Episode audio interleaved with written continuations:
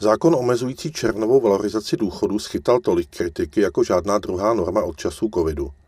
Stěžovala si opozice, která uspořádala mohutnou obstrukci ve sněmovně.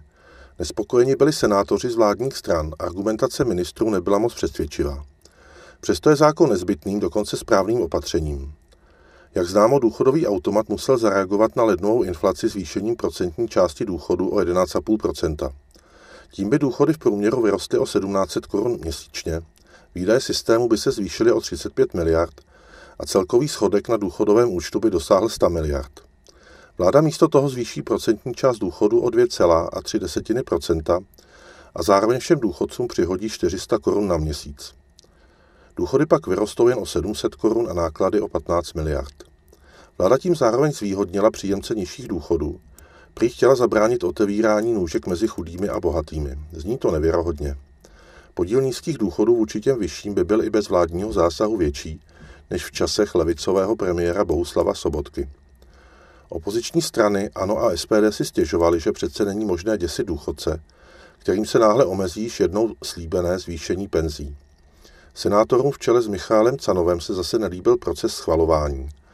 Nelze přece využít podmínky legislativní nouze s odůvodněním, že bylo třeba okamžitě reagovat na lednovou inflaci, když o prudkém zvýšení cen v lednu se vědělo od října.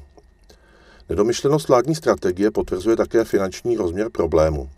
Od 1. ledna vláda zasáhla do důchodového automatu tím, že zvýšila ženám pence o takzvané výchovné a tím i výdaje systému o 20 miliard. O šest týdnů později změnila nastavení automatu ještě jednou, aby 20 miliard ušetřila. Jeden hod a druhý čehý, říká staré přísloví. Přesto existuje argument, který dává vládě za pravdu. Nejde o samotné úspory, důležitější je hlubší smysl vládního opatření.